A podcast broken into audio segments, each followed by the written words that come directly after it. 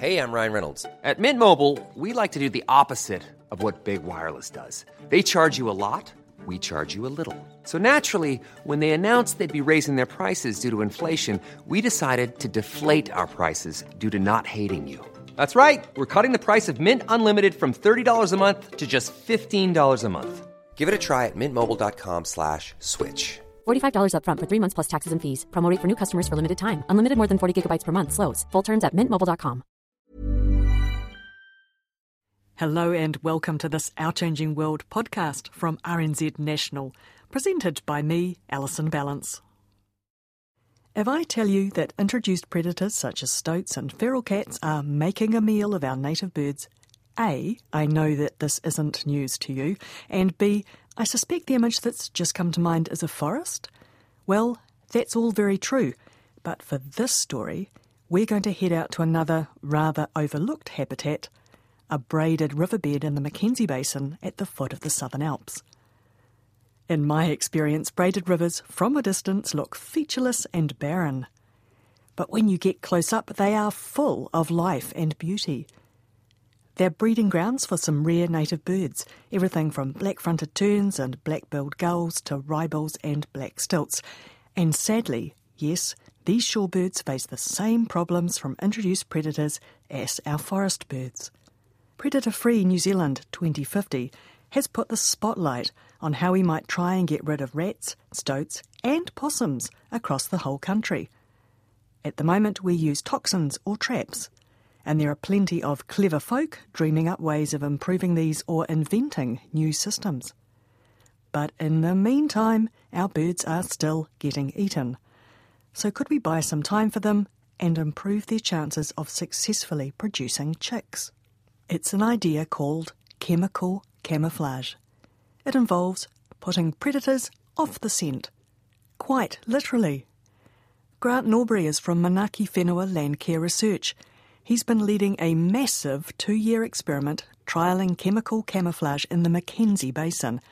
There are four study sites on the Cass, Tekapo, and Macaulay rivers, and each of these sites covers hundreds of hectares.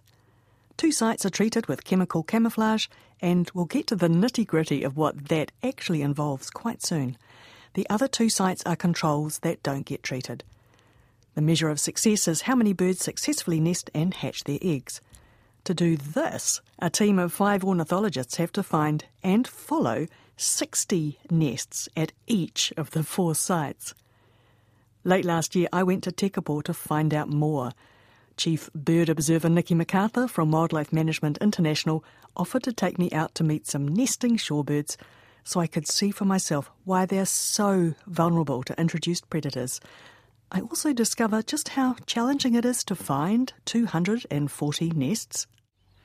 So, Nikki, I'm pleased to say that the rain has stopped, and although we can see new snow on the hills, actually the sun is trying to shine, so that's delightful. Yes, it's actually quite pleasant out here today. It's a nice gentle breeze and not too cold. Um, being quite an exposed site, we can have some pretty windy and pretty cold days, so actually it's turned out really well for us. And this is what the Cass River Delta. That's right. Yes, yeah. So about 15 minutes from Lake Tekapo, and this is the yeah the delta of the Cass River, where it empties into Lake Tekapo relatively weed free, lots and lots of shorebirds. And yeah, it's, it's a, just a wonderful example of quite a nice piece of braided river habitat. Okay, well, you've got a map there with all the nests marked. You've got them on your GPS, so you can lead us directly to what we're going to look at first. So, we're going to a nest we've called CA62, which is a banded dotterel nest. And a couple of days ago, it was still going, the bird was still incubating. So, we'll go have a look at that and see what's up today. We are heading towards a small rock cairn. It houses a motion triggered infrared trail camera that goes off every time something moves in front of it. Alison, if you kind of keep your eye on the rock pile, you may see the bird kind of jump off if the nest is still going.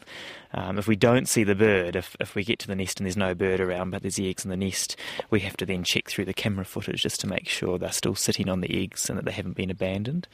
Okay, so banded dotterel, I'm looking for quite a small bird. Yeah, very small brown bird, um, only about 60 grams. They're not much bigger than a blackbird, really.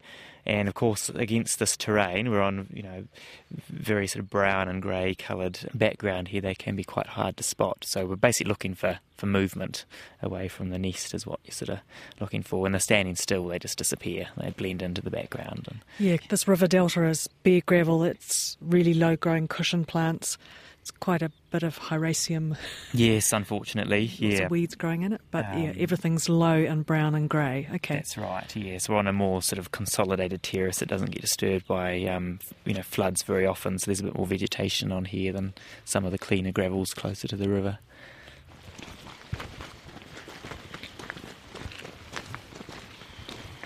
So we've arrived at the mound of rocks. Did you see anything move? No, no, I didn't. I didn't see anything get off. That makes our job slightly more difficult. So you can see about half a metre in front of the camera. There's the nest. Oh, yes. With three Beautiful greeny speckled eggs. They just look like rocks. They do, yeah. So they blend in remarkably well. So obviously, with a camera pointing right at it, it's fairly easy to spot. We can imagine we're combing the riverbed every every day um, without any clue as to where the nests are, and that's that's what we're having to try and spot. Um, we need to find 60 of those at each site. So um, yeah, it can be quite challenging at times. And basically, we use the birds to show us where the nests are. So rather than just search systematically, Oh, that would be hopeless. completely hopeless on an area the size of this. So we basically, we're basically looking for female birds because they do most of the daytime incubation, and then backing right off until they're sort of comfortable with us being at a safe distance. And if, if they have a nest with usually within sort of 15 to 20 minutes at most, they'll head back there and, and plonk themselves down.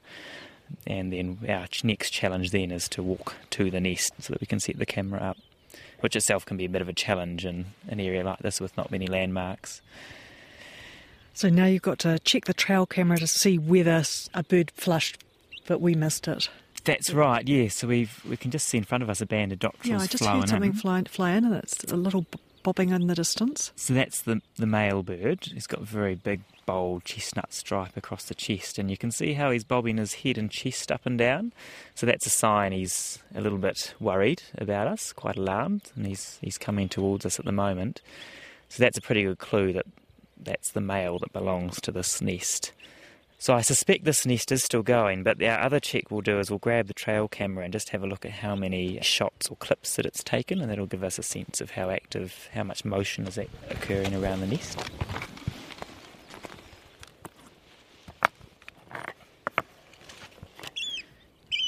It's an oyster catcher, getting a little upset. So the camera's telling us there's over a thousand photographs on this particular memory card. So that's to me yeah, a pretty good clue the nest is still active, um, together with the fact that the male's hanging around and acting a bit upset. And behind you, there are all sorts of dotterels flushing off nests because the, the oyster catcher was bothering them. Oh, right, that's right. so we're actually fairly close to an oyster catcher nest. You can see an oyster catcher out in front of us, about 100 metres away, sort of scurrying around. Yep. Um, that's roughly the direction that the nest is in. They're extremely sort of flighty birds in this open habitat. So even though we're still quite some distance from the nest, we've already flushed that oyster catcher from the nest, and they're getting a bit upset that we're here. It's all done, so it's just a matter of arming the camera again and putting it back on the nest. So, how long will the dotterels incubate those eggs for? between 26 and 28 days typically. Yeah, it's a relatively long time. They have to try and get that nest through until it hatches. Once it does hatch, being a shorebird, the chicks are really precocious. So So they're able to get up and just run around almost immediately. that's right. Yeah, within within a few hours of hatching, they'll dry out. They'll and they'll be on their feet and, and running, and they'll leave the nest very quickly afterwards. And they pretty sort of autonomous after that. That the adult birds will brood them quite a bit, particularly during the first week, because they're not terribly they're tiny little things and they're not terribly good at regulating their own temperature to start with. But after a week or so, they're pretty much sort of just doing their own thing and the parents' main role is to sort of act as lookouts and, and basically defend them from any sort of threats that come come their way. Remarkable little things. Oh, well, we should probably move away and let the parent yes, back on. Let it, they've been very tolerant actually. Yeah, they haven't pipped at us for a while. so oh, there's another dotterel running away, pipping Yes. to our right there. So there's actually tons of birds out here. There are, at, at first glance, it doesn't seem like it. You're sort of looking across this barren riverbed and there's not much sign of life. But as soon as you start moving out into the riverbed and walking through, birds sort of suddenly just materialise out of nowhere and get up and start moving.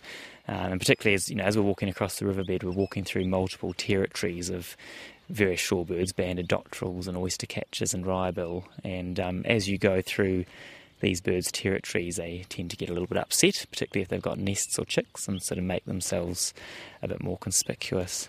This dotterel nest and the nearby oyster catcher nest are just two of 240 nests that Nikki and the team have to find and keep an eye on. They're also watching some wrybill nests. Oh, so you can see the wrybill scurrying away to Oh, the left just here. Just creeping off. and it's really handy to see that because it basically that just confirms the nest is still going. Now that's already running back towards its nest, so it's not nearly as flighty as those oyster catchers were. No, or even the banded dotterel.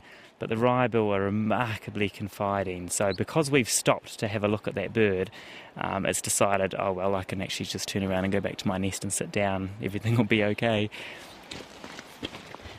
They're quite dumpy little birds, aren't they? Yeah, a bit more solid than the banded dotterels, are slightly larger and you can see quite a colour difference too. So the, the, the back and the head and the wings of the banded dotterels quite a warm brown colour.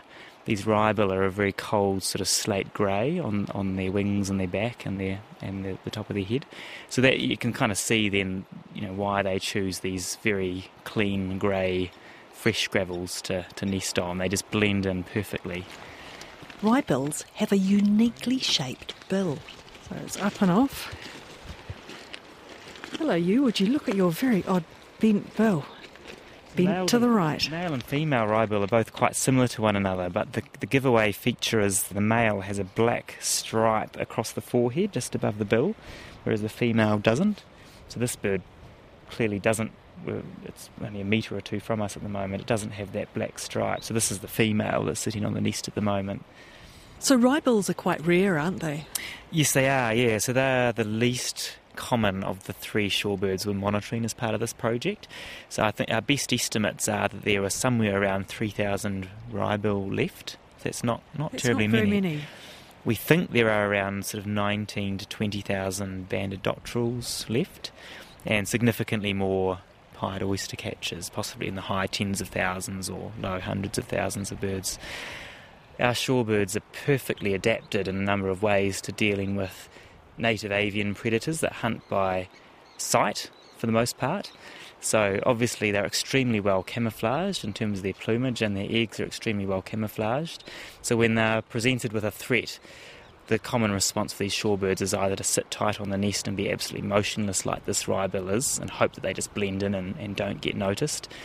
And similarly with their eggs, they just you know once they once they've left their nest, they just hope the camouflage of their eggs is sufficient to avoid being spotted by the predators. But of course, that's absolutely no good whatsoever if it's a mammalian predator coming along hunting by smell. These birds have a, quite a strong smell, and so to a predator it, approaching that nest, it's extremely obvious that there's a bird sitting there and that there's a potential meal waiting for it. And you know, if that bird is too slow getting off that nest, potentially the adult's also at risk as well as the eggs or any chicks that happen to be there. Um, so yeah, it's a perfect illustration of just how, unfortunately, now they're sort of not particularly well adapted to this new sort of ecology that we've created by introducing these these mammalian predators into the system. And I guess that's the problem we're trying to find a tool to help solve with this this chemical camouflage project.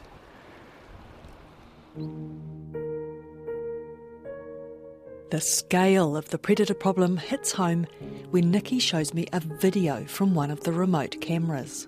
What we're seeing here is a banded dotterel nest at night, and a stoat's darted in um, and actually been quick enough to grab the, the incubating female bird on the nest, and in this case actually killed the adult bird, which you can see there.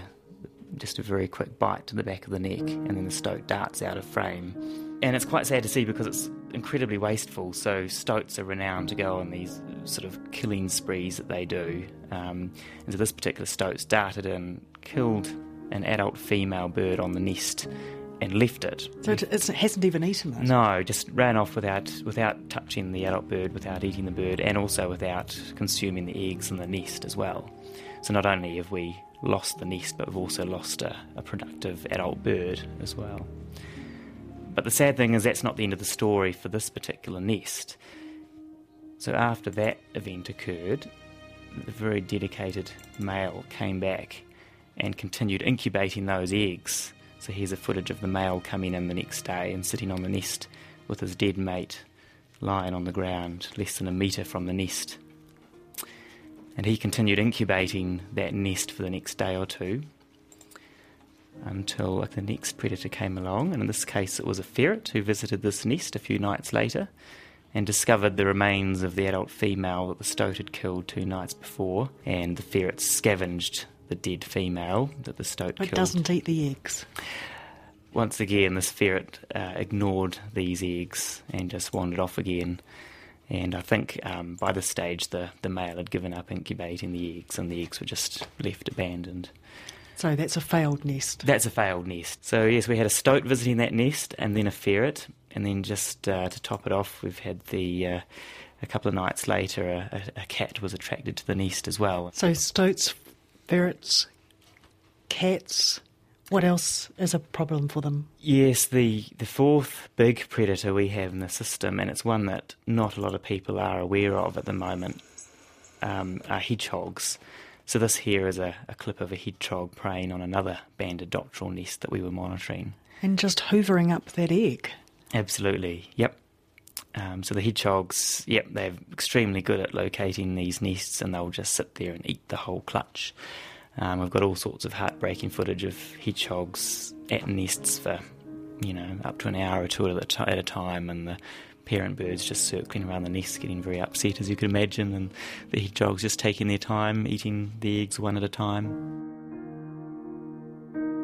We know who's doing what, and our main culprit is actually hedgehog.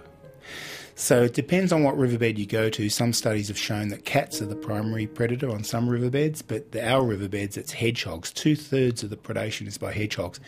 This is Grant Norbury from Manaaki Whenua Land Care Research, and he's leading the team testing a very novel idea for protecting breeding riverbirds chemical camouflage. Well, it's an interesting one because it's a bit left of field. Uh, when we're trying to protect native fauna from predators, we generally think of killing them, I guess, killing the predators. That's the standard technique we use in New Zealand and it's often around the world as well. And it works quite well, um, but not 100%. And um, we're always looking for alternatives niche sort of alternative. So what we're doing with this particular project is we're, we're we're messing around with the psychology of predators. We're not actually removing them, but we're trying to outsmart them. How are you going to do that? Uh, well, what we're doing is we're sort of capitalising on a phenomenon in with predators, and that is that with gen- what we call generalist predators, they're generalists because they eat a whole variety of things, and we're capitalising on the fact that generalist predators, if they are sniffing something or seeing a cue or smelling a cue of something that's not rewarding, they'll give up on it. It's called habituation. They get bored with it. So if they uh, smell something that's odd, but it doesn't have any food reward, they'll they'll quit that one. That'll just go in the background of their senses. Um, so we're building on that. We're trying to capitalise on that. So what we're doing is we're putting out bird odour, which we get from chicken and quail and gulls, and uh, we put out the bird odour before the native birds arrive to breed. And the predators sniff that bird odour, they don't get a food reward, and so they get bored with birds. And so they stick to other parts of their food, which is in this case rabbits, and they concentrate on those. Now, when you say you put out bird odour, can you be a little more specific? Are you extracting it from feathers or something? Yeah, yeah. In the case of chickens, we are because we can get lots of chicken feathers thanks to Tegel, and that's good. And um, and the other way is with quail, we buy quail and we uh, use whole bodies of quail. And the same with blackback gulls because blackback gulls they are native to New Zealand, but they are culled because they do cause problems. We extract the bird odour in the laboratory, uh, and we uh, and we uh, concentrate that bird odour down to a liquid, and then we uh, put it into Vaseline, which doesn't smell. Uh, and so we mix it with Vaseline and then we put it in syringes. And then our staff walk out on these riverbeds and they just put down little, they squeeze out little bits of this uh, Vaseline, odour impregnated Vaseline, and they squeeze it out, put it on a rock and smear it over that rock and keep walking on and do it again and again and again and again. It takes a lot of time. If this thing works, we would eventually look at deploying odour in a more cost effective way, perhaps using drones. So, yeah, right. We prime the area a month before the birds arrive, and the, the, predators are sniffing it out, not getting a food reward. Once the birds arrive, they're quite cryptic. So, the predators are using smell primarily to find these birds, not sight. We keep the odour going while the birds are there breeding, so the predators are still being fooled part of the time. This sounds like something you could conceivably imagine doing. Oh, I could do this in my backyard, but you're doing it over a huge area, aren't you? Yeah, we are. This method was published in Australia. In a, uh, it was quite a small study. It was done by a PhD student, Catherine Price, and her supervisor, Peter Banks. And it was done on a fairly small scale. So we're the first in New Zealand to test it on an operational landscape scale. And yeah, you're right. The areas are big. They're sort of seven or 800 odd hectares. And we've got a couple of sites like that in the riverbeds of the Mackenzie Basin where we put out the odour. And then we have another couple of sites of that area where we don't put out odour. And on all four sites, we measure the survival, the nesting survival, nesting success of things like banded dotterel, wrybill, uh, South Island pied oyster catcher, which are all native and all have problems, all in decline. And uh, yeah, we're getting some interesting results. So this is what year two? Yeah, year two. How did year one go? We got quite a good result. We um, on one side it doubled the nesting success where we put out the odour. And the other side it was it was an increase, but it wasn't quite so spectacular. So we we're encouraged by that. So this year, because we've got low replication, we're switching the treatments. But it's early days. I'm Alison Ballance, and in this Our Changing World feature on chemical camouflage, I'm back out on the Cass River Delta to meet the odour deployment and predator monitoring team. Hi, I'm Gretchen Brownstein. I work for Landcare Research, and I'm part of the chemical camouflage team. So you've already been out around here this morning doing a bit of work? Yep. So we've been doing monitoring work this morning. We've got a series of tunnels out here. So 24 tunnels on the site that are split between the river and the terrace. And we're just looking to see what sort of animals or predators are out here. So they're baited each with a little piece of rabbit, and we've got some black tracking ink in there. And so every six days we go out and we have a look to see what sort of prints we can find. So what did you find today? Today I found hedgehog and cat. Um, and that's about it, actually.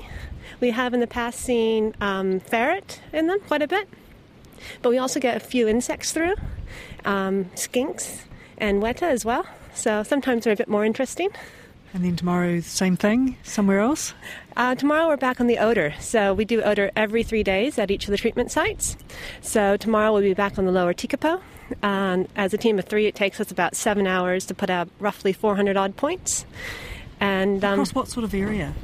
It's about a k wide, um, so it spans well spans the river, and about five k's long. So, pretty big area that we're covering. So, how far do you walk every day? Uh, about 20, 25 Ks, each of us. And we did the maths for last year, and I think we worked out that we each walked the length of the South Island. And I just have to say, the wind has suddenly picked up. Yep. it was nice and calm before. You're getting all the weather today. So we've had rain, we've had sun, and now we're getting the delta winds. This is Hayley um, Ricardo. Yeah, so I brought you a map to look at of our Tekapo site. So um, you can see that it's covered it's pretty well covered. All different coloured dots um, right across the river and then up onto the terraces as well. And our job is to get to every single one of those points and put a little blob of Vaseline. Um, we've got four flavours of Vaseline that we put out. We've got chicken flavoured, and there's two different concentrations, so 10% and 40%. So obviously the 40% is a lot smellier than the 10%. And then we've also got quail and gull scent as well. So it's like a buffet of yeah. bird smell. Yeah, yeah, that's right. I'm curious, is it strong enough for you to smell, or would you have to be something like a cat or a ferret to smell it? No, we can smell it, yeah, especially the 40% chicken, that just smells horrible. But the other one's not so bad. So you don't think much of it, but the hedgehogs clearly liked it. Yeah, yeah, they definitely get excited about it. Yeah, so on an on an odour day, that's what we call the when we're putting out the chemical camouflage. We probably look a bit crazy to an observer. We're just zigzagging backwards and forwards across the river, bending down, putting a glob of Vaseline, getting up, walking to the next point. Probably the strangest job I've ever had, and explaining to people why I smear Vaseline on rocks is um, yeah, it can be tricky. Well, that's a little more sophisticated. When I first heard about this idea, I actually had visions of you running around sprinkling chicken feathers everywhere. yeah, yeah. The important thing is the odour, but what we're trying to do is put odour everywhere without leaving any kind of food reward. So when we put it on the rock, we actually smear it around, so it's not like a glob that something could come and eat, but it's more of a something that would just sniff. Quite a lot goes into this project, I have to say. Yeah, yeah. It's an interesting concept to test, but in terms of um, implementation in the future, it would have to be refined a lot um, to make it a useful technique. Yeah. And here's hoping that this chemical camouflage works, because at the moment, the breeding birds, the dotterels, wrybills, and oystercatchers, are getting hammered. When I visited halfway through the two month study, Nikki had already seen what had happened to 35 nests on the Cass River Delta, which was a control site with no smelly Vaseline to distract the predators. Of those 35 nests, we've had 12 of those hatch and 23 that have failed for one reason or another, mostly because they've been preyed upon by those three or four main mammalian predators, so hedgehogs, ferrets, cats, and So two thirds of them have failed. Yes, that's right. Yep, which is fairly typical. So the Cass is a non-treatment site this year. Um, so both this year and last year, we found that two thirds to three quarters of the nests at those two sites don't make it through. They fail um, for the most part because of those predators that we've been seeing on the video footage. So it's pretty much the same story on the upper Tekapo, but what's happening on the lower Tekapo, which is a treatment site. That's right, yeah. So that's a treatment site where we've had a reasonable number of nest outcomes already. So we've had 25 nests which have um, reached completion. And of those 25, 12 have hatched and 13 have failed. So that's a hatching success rate of closer to 50%, which is interestingly quite a bit higher than our paired non-treatment site, the Upper Tekapo. So it's still pretty early days, but it's looking quite interesting, this result, quite promising. Either way, though, it's still a tough job out there to be a pair of birds trying to successfully get your chicks away. Absolutely. Your hit rate's not that great. No, no, and these are you know relatively long-lived, relatively slow breeding birds with long, longish incubation periods. They can't get too many nesting attempts through each year. They don't have too many goes at it each year. So um, you know, it's just having done this work for the last two years and just been watching all of this footage, I kind of marvel in a way that we have any of these birds left. To be honest. It's not all death and gloom, though. The trail cameras have recorded some miraculous moments that are a testament to the persistence of riverbed birds, such as the wee banded dotterel. This is a particularly lucky nest that we had at the Cass Delta recently. So there are some non-human related causes of nest failure that these birds have to deal with. So of course, being riverbed nesting birds, one of the obvious things that they are at risk of having their nests flooded from time to time.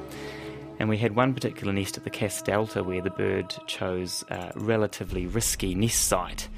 So here's some footage of a bird nesting on a very, very narrow gravel island. That water is just centimetres away. Yes, yes. So she's picked a very um, risky site in some respects. So she's only centimetres from the water's edge. Possibly a very clever site in other respects, in that um, we do know that shorebirds that nest on islands surrounded by water are less susceptible to predation by predators. predators don't like getting their feet wet. Exactly, yeah, particularly the hedgehogs. So, in some respects, she's very clever at doing this, but in other respects, she's taking quite a high risk approach and nesting so close to the water's edge. And in this particular case, it almost didn't pay off for her. So, this next, next clip here shows a flood event that came through. It's in rained, late- the river's gone, come up, and, And- there's water everywhere. and the nest has been inundated, and the parent bird's trying to desperately trying to keep his eggs from floating away in the flood, basically. So the eggs are bobbing around in the water, and he's trying to keep them together and gather them together. Um, and in fact, both the male and the female bird, they were sitting on the eggs in the water, trying to keep them warm. Um, the remarkable thing is, this usually doesn't have a happy ending, as you can imagine. But in this particular case, we had this miraculous outcome where the eggs didn't wash away. The birds continued to incubate them even when they were sort of bobbing around in the water. And two weeks later, we had this outcome.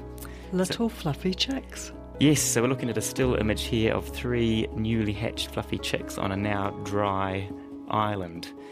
Um, so these three chicks had absolutely no idea just how lucky they were, how close they came to being washed away in a flood a couple of weeks earlier.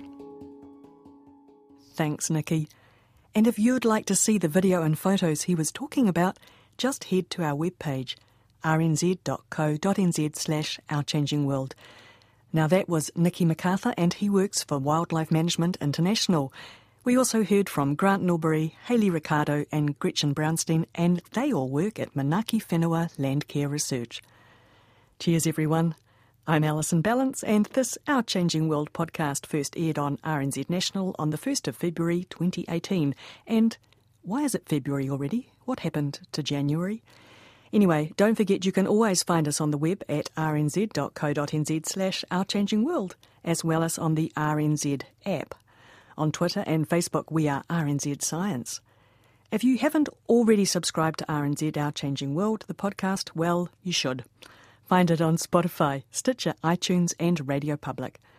Please take a second to rate and review us. It helps other people find us. Thanks heaps.